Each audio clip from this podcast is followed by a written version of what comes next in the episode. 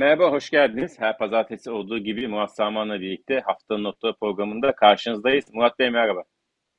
Merhaba Semih, iyi haftalar. Ee, güzel bir yerdesin, güzel e, görüntü var. Ee, herkese sağlıklı ve Evet. güzel bir hafta. Çok teşekkür ederim. Çok sağ olun. Küçük bir tatile geldim ama yayına devam ediyoruz. Çünkü gündem oldukça yoğun. Geçen hafta Merkez Bankası'nın faiz kararını takip ettik. Şimdi gözler Cuma günkü enflasyon raporunda. İstiyorsanız onunla başlayalım. Önce bir geçen hafta kısaca değerlendirelim PPK gününü. Nasıl buldunuz? Ee, 17,5 oldu politika faizi. Piyasanın beklentisinin biraz daha altında. Ee, yine alt sınırda gerçekleşti en azından. Ee, ne diyorsunuz? Evet Semih, yani herhalde e, ben de diğer meslektaşlarım gibi e, hani e, çoğumuz hayal kırıklığına uğradık zaten bunu e, ifade ettik sosyal medyada da e, yazıldı, çizildi. Yani ikinci toplantının e, beklentilerinin yine aşağısında e, bir kararla e, sonuçlandı.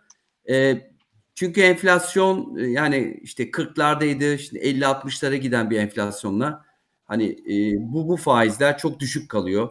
E, şu görüntüyü veriyor. Yani gerçekten enflasyonla mücadele e, edilmiyor. E, ortodoks denildi ama işte ortodoks politikaların bu bu olmamalı. Yani sonuçta biz ciddi bir şekilde enflasyonla mücadele etmemiz lazım. En büyük sorun bu şu anda. Ülkemizin bir numaralı konusu her gün yükselen fiyatlar, e, satın alma gücün kaybı. E, bunun için de çok ciddi bir mücadele edilmesi gerekiyor. Ve şu anlaşıldı Semih, edilmeyecek. Yani e, muhtemelen yeri seç, yerel seçime kadar e, daha önce kullandığım hibrit modelle gideceğiz. İşte biraz ortodoks göstereceğiz. İşte heteroks içinde ortodoks, e, orto, ortodoksun içinde es, eski heterodoks e, devam edecek. E, bu şekilde böyle bir modelle gideceğimiz gibi e, gözüküyor. Sayın Cumhurbaşkanı'nın zaten yani gelen haberler işte artık e, piyasa söylentileri işte belirli bir seviyeye kadar e, faiz artırımı e, izin verdiğini e, o da yetersiz kalacaktır enflasyonla mücadele için. E, şimdi Murat Bey borsayı, döviz piyasalarını, altını hepsini konuşacağız ama önce istiyorsanız yine bu aynı konu ekseninde kalıp kredi kısmına bakalım. Şimdi e, geçen hafta haberlere de yansıdı. İş dünyasının Cevdet Yılmaz'la e, görüşmesinde kredilerle ilgili şikayette bulunduğu, işte kredi ulaşamıyoruz, kredi çekemiyoruz dedi. Onun, onun da işte sabredin Kasım gibi açılacak e, dedi. Yani seçime yaklaştıkça esasında. Ki faiz politikasına benzer e, ne diyeyim aynı minvalde açıklama göre, yani ölçüşün açıklama göre. Şimdi kredi büyümesi grafiğini vereceğiz. E, bu grafik bizi ekonomik e, ekonomide küçülmeye gittiğimizi ve çok düşük büyüme rakamına gittiğimizi mi gösteriyor? Ve bu e, gerçekten Kasım gibi bu tablo eskisi gibi yine artışa geçecek mi? Ne diyorsunuz kredi büyümeye hakkında? Ya şöyle söylemek lazım. Türkiye ekonomisi iki kanalla genellikle büyüyor. Ee, birincisi e, dış kaynakla e, biraz cari açığı büyüterek e, dış girişlerle dış kaynakla büyüyoruz. E, ikincisi de e, krediyle e, büyüyoruz. E, şimdi e, kredi tarafına baktığımızda evet bir daralma var. E, özellikle seçimden sonra bir e, daralma görüyoruz. E, tabii bankaların belirli rasyoları var. Onların e, tutturulması gerekiyor. Aynı zamanda e, maliyetler de yükseldi biliyorsun. Faizler de e, yükselince e, böyle bir daralma görüyoruz. Bankalar çok iştahlı değil. Evet. E, çünkü onlar da bir bilanço e, yönetiyorlar.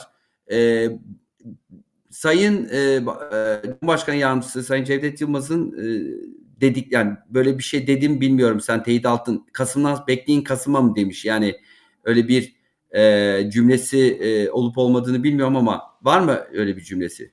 Kulis, kulis haberi, kulis haberi yansıdı. okay. Teyit değil evet. yani kulis haberi. Yok, yani kulis, kulis haberi olabilir ama biz zaten e, ben ve birçok bir, bir e, meslektaşımda bunu söylüyoruz yani e, tarihini bilmiyoruz ama muhtemelen işte seçimden önce e, bir genişleme daha gelecek.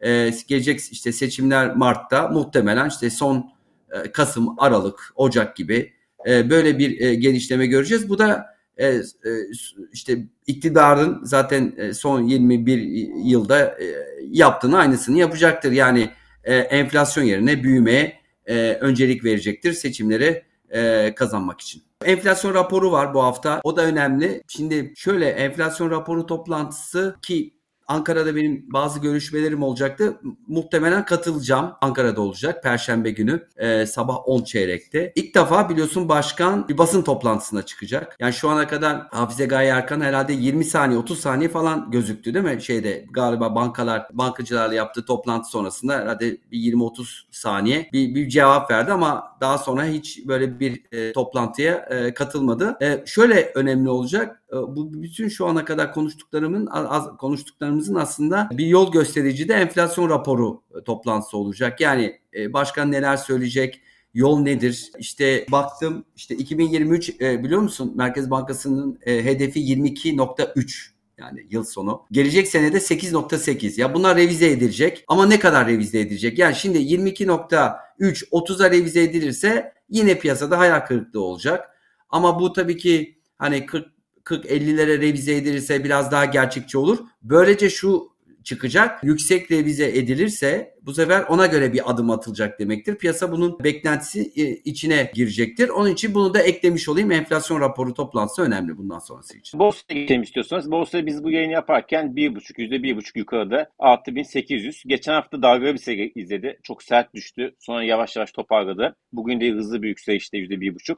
Ne diyorsunuz? Borsa bu haftayı nasıl geçecek? Ya bizi tabii izleyen borsacılar da var ee, ve tabii belki de o aradaki makroyu çok da dinlemek istemeyebilirler ama onlar hepsi birbirine bağlantılı. Şimdi borsayla şöyle şu anda konuştuğumuzda bakıyorum %1 yukarıdayız. İşte 6800 endeks seviyesindeyiz ki şimdi TL e, rekoru kırılmaya devam ediyor. Şimdi farklı yerlerden bizi izleyenler ya da bu işin işte içinde olanlar farklı işte TL hedefler e, görebilirler. Gerçekten bundan sonrası Semih çok zor çünkü biliyorsun ben 2,5 sent hedefi e, belirlemiştim. Oraya geldik. Yani 2,5 sentten sonra zaten TL rekoru olduğu için nominal anlamda önce bize yol gösterecek bir seviye yok. Çünkü bunlar hep yeni rekorlar e, TL e, anlamında. Şunu söyleyebilirim. Yani bundan sonraki yani hedef ne olmalı dersen e, bu da tabii ki 3 sent olacaktır. Yani bundan sonraki e, ana hedef işte ben 128 ile çarpıyorum e, kuru. Yani 8000 ve üstü 8000-8500 seviyeleri olacaktır. Yatırımcılar şuraya takip etsinler. Yani 6500-6550 oralar gerçekten artık önemli bir destek. Onun üzerinde e, yavaş yavaş devam edecek gibi gözüküyor ama dediğim gibi 6500-550 kırılırsa bir kar satışı zaten bekleniyor. Hafif, geçen hafta geldi. Bir günde iyi bir kar satışı oldu ama ertesi gün yine toparlandık. FED var bir bahane olabilir. Yani yurt dışı piyasaları bir bahane olabilir. Perşembe enflasyon raporu toplantısı bir satış e, bahanesi olabilir. Ama baktığımızda e, enflasyon hala yüksek olduğu için e, bu şirket karlılıklarına yansıyor. Cirolara ve büyümelere yansıyor. Bir de unutmayalım ki bilanço sezonuna girdik. Orada beklentilerle hisse bazında da yükselişler göreceğiz. Çok teşekkür ediyoruz Murat Bey borsa ilgili yaptığınız yorumlar için. Şimdi döviz piyasasına geçelim. Döviz piyasası da birkaç haftada çok hızlı yükselmişti ama son birkaç günde artık e, biraz eskisi gibi gördüğümüz çok daha bir bantta hareket etmeye devam ediyor. Sizce müdahale mi var? Niye daha bant hareketlere döndük? Döviz yoruldu artık ya. Yani yorucu. Çok hızlı yükseldi. Yani onun da biraz dinlenmesi lazım. Ee, yani seçimden önce 19-20 bandında girdik. Yani şimdi işte 27 seviyelerine geldik. Yani çok gerçekten önemli bir devalüasyon yaşadık. Onu söylemekte fayda var. Yani %35'in üstünde. Yani e, şöyle söyleyeyim yani müdahaleler evet oluyor. Yani hani boyutunu bilmiyoruz. Ama şu anda bence biraz enflasyon raporunu bekliyoruz. Ee, Merkez Bankası'nın bundan sonraki adımını bekliyoruz. Ben de bundan sonraki son adımda artık hani şey belli olacak, tablo belli olacak. Yani böyle az az adımlarla gidersek hani kurdaki yükselişe e, hazır olmamız gerekecek. Tabii müdahale olmazsa yani müdahaleler olursa kur mutlaka e, tutulmaya e, devam edecek bir sarmaldayız e, Semih. Yani bu sarmaldan kurtulmamız maalesef acı reçeteyle olacak, bir küçülmeyle olacak, talebin kısılmasıyla olacak, yüksek faizle olacak, sıkı bir para politikası olacak, sıkı bir maliye politikası olacak ama bunların e, hepsinin birlikte e, gerçekleşmesini e, ben seçim öncesi e, zor gözüküyor. Biraz işte fragmanlar oluyor, işte rasyonel olacağız, işte faiz biliyorsun hep e, inilecek denmişti e, ama şu anda faizler e, politika faizi özellikle yük, e, yükseldi iki toplantıda ama yeterli mi değil. E, muhtemelen e, seçim beklenecek. Seçim sonrası beklenecek artık. Evet. Teşekkür ederiz. Çok sağ olun. E, peki e, dövizdeki kısa vade en azından bir seviye görebiliyor musunuz? Yani bundan sonraki atakta ve bundan sonraki yükselişte bir tepe noktası var mıdır? Ya şöyle tabii çok zor. Dediğim gibi orada da biliyorsun daha önce görülmemiş seviyelerdeyiz. Euro'da, dolarda, pound'da hep bütün bütün şeylerde bunu görüyoruz. Baktığımız zaman yani buradaki önemli seviye tabii ki yani 28 biliyorsun bir önemli bir seviye 25'ti sonra şimdi 28 sonra da 30 ee, ki bazı biliyorsun e, yabancı kurumlar yıl sonu hedeflerini vermeye başladı ee, işte 31 galiba Bo, BOFA öyle bir e, hedef e, belirledi yani yıl sonu e, anketlerde de baktığınızda beklentilere baktığımızda muhtemelen hani 30 seviyelerinde bir kur minimum göreceğiz gibi gözüküyor. Peki Murat Bey şimdi döviz konuşmuşken KKM konuşmak olmaz çünkü o da bir nevi döviz zaten dolar. Evet. Geçen hafta KKM KKM'ye yönelik bir adım atıldı. Biraz hani ne diyeyim e, kısıtlayıcı bir adım. Zorlaştırıcı bir adım diyebiliriz. E, zorunlu karşılık %15 olanında zorunlu karşılık getirdi. E, ne diyorsunuz? E, bu niye atıldı bu adım? E, bu adım bir yansıması etkisi olur mu KKM üzerinde? Ya şöyle şunu biliyoruz ki e, bir kere yani KKM baktığın zaman rasyonel e, bir politika değil. Bunu rahmetli Özal biliyorsun. DCM e, bitirirken aman bundan sonra sakın hiç kimse böyle bir şeye girişmemeli diye özellikle uyarmıştı bu tür ürünlere. İşte biz bu böyle bir e, ürün işte Sayın Nebati döneminde uygulamaya çıktı. Niye? Çünkü e, Sayın Cumhurbaşkanımızın ister işte yeni ekonomi modeli olsun, işte ister siyasi, ister dini sebeplerden dolayı düşük faiz istiyordu. Düşük faiz istediği için kuru tutamıyorduk. E kuru tutmak için böyle bir enstrüman getirildi ama Sayın Şimşek'in zaten bir iki yerde de ifade etti. Yani kapalı kapılar ardından bize gelen bilgiler tabii bu yani iki tane büyük sorun var. Bir yani seçim tabii istediğini yapamayacağı şeklinde bir de e, bu KKM ve bu KKM'den bir çıkış e, gerekecek. Nedir KKM? Dövize gitmek isteyen, bekleyen bir rakamdan bahsediyoruz. Yani 110 milyar doların üstünde. Ve bana biraz önce soruyorsun ki dövizde ne bekliyorsun? Şimdi KKM sen bugün bitirsen dövizi tutamazsın. Yani nereye gider bilmiyorum. Durduramazsın dövizi. E, elindeki rezervler de yeterli değil bunu durdurmak için. Onun için bu KKM'den yavaş yavaş çıkış yolları aranıyor. Birden çıkama, çıkamayacağız. İlk bu adımla başlandı e, ki normal buluyorum. Bekliyordum zaten. Bu şunu getirecek. KKM bir ara biliyorsun mevduattan, TL mevduattan çok daha cazipti. Daha az cazip olmaya e, başlayacak ama yerine bir şey koymak lazım. Bu küçük bir adım değil mi? Yani bu büyük bir adım diyemeyiz çıkış için. Yani biliyorsun hep küçük adımlarla başlar. Yani e, büyük adımlar. Her şey.